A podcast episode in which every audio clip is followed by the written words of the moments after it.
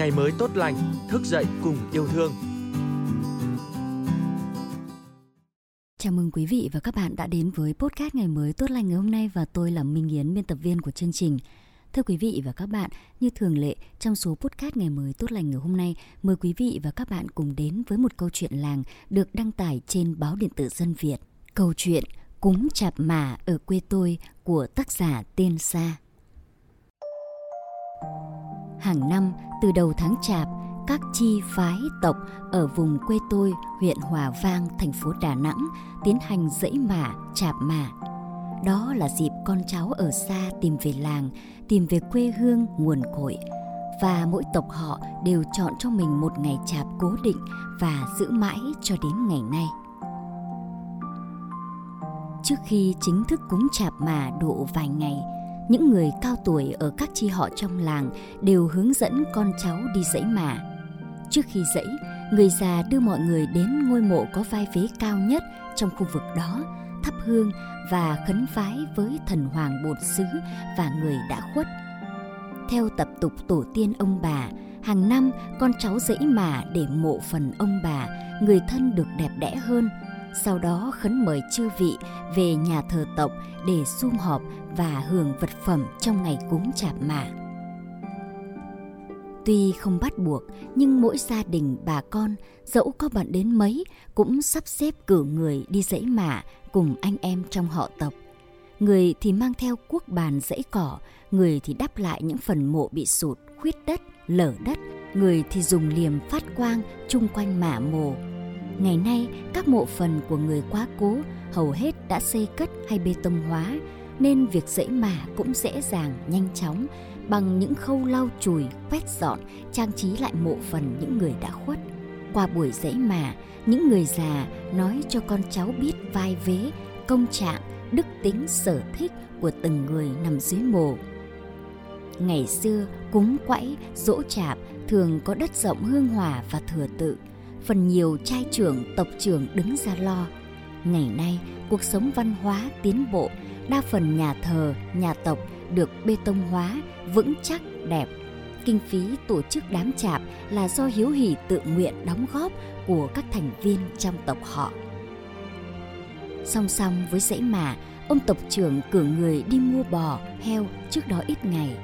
Gặp năm trời nắng thì tốt, con cháu đông đủ thì làm bò, gặp năm mưa gió thì làm heo gà. Khoảng 3 giờ sáng, họ đã thức dậy, nhóm lửa bắc nước làm bò heo. Mở sáng, các chị các mẹ mang theo gióng mủng xuống chợ quê mua hương đèn, hoa trái, các loại rau trái như sắn mồi, đậu cô ve, khoai tây, cà rốt, mì khô, khoai môn gánh về nhà xuống nhau nấu nướng. Đó là dịp bà con ngồi lại với nhau để trao đổi chuyện trò về mùa màng, mưa nắng, lụt lội, đau ốm, sinh tử, công tác khuyến học trong tộc họ thời gian qua. Đúng 11 giờ, sau khi kiểm tra phẩm vật trên các bàn cúng, ông tộc trưởng cho tiến hành cúng, các bàn thờ được thắp hương đèn sáng lóa, trầm hương nghi ngút. Tuy nhiên, bàn cúng đặt trước sân là cúng thần hoàng được cúng trước – sau đó là nghi lễ cúng ông bà tổ tiên trong nhà. Con cháu vòng tay đứng hai bên, có người chiết tiểu, nghĩa là người rót rượu, có người quỳ gối đọc lá sớ viết trên giấy vàng. Ông tộc trưởng lại khấn trước, sau đó tùy theo vai vế mà lần lượt lại ông bà tổ tiên.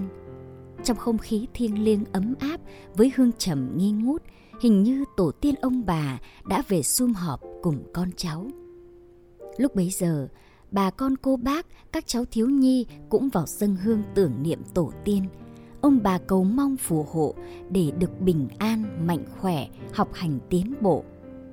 Khi hương đã sắp tàn, kết thúc bằng màn vái lạy của ông tộc trưởng, nước trà được rót vào chén để ông bà dùng và nhận phần diêm mễ, vàng mã, áo giấy được mang ra sân đốt.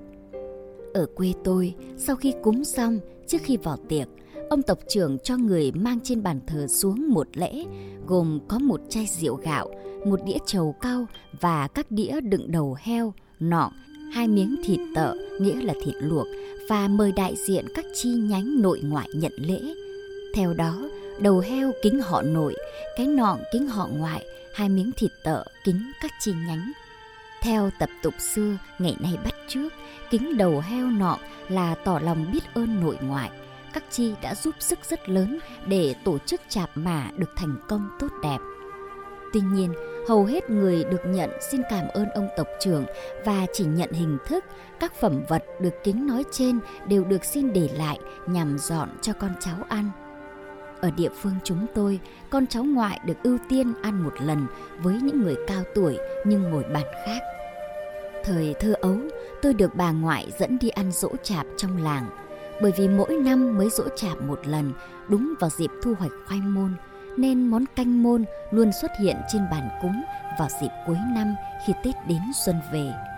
Những món ăn nấu từ củ khoai môn là tôi thích nhất vì nó ngon, mềm với hương vị rất riêng. Đó là món canh khoai môn nấu với xương heo hay cá trầu, còn gọi là cá lóc.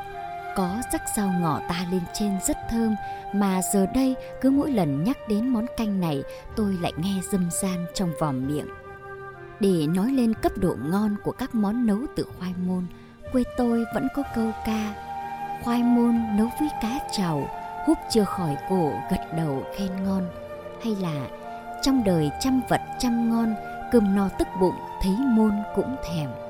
Ngoài ra, các cụ ngày xưa còn sáng tác những câu ca dí dỏm rất vui để ngâm trong những lúc nhậu ở ngày Tết như sau.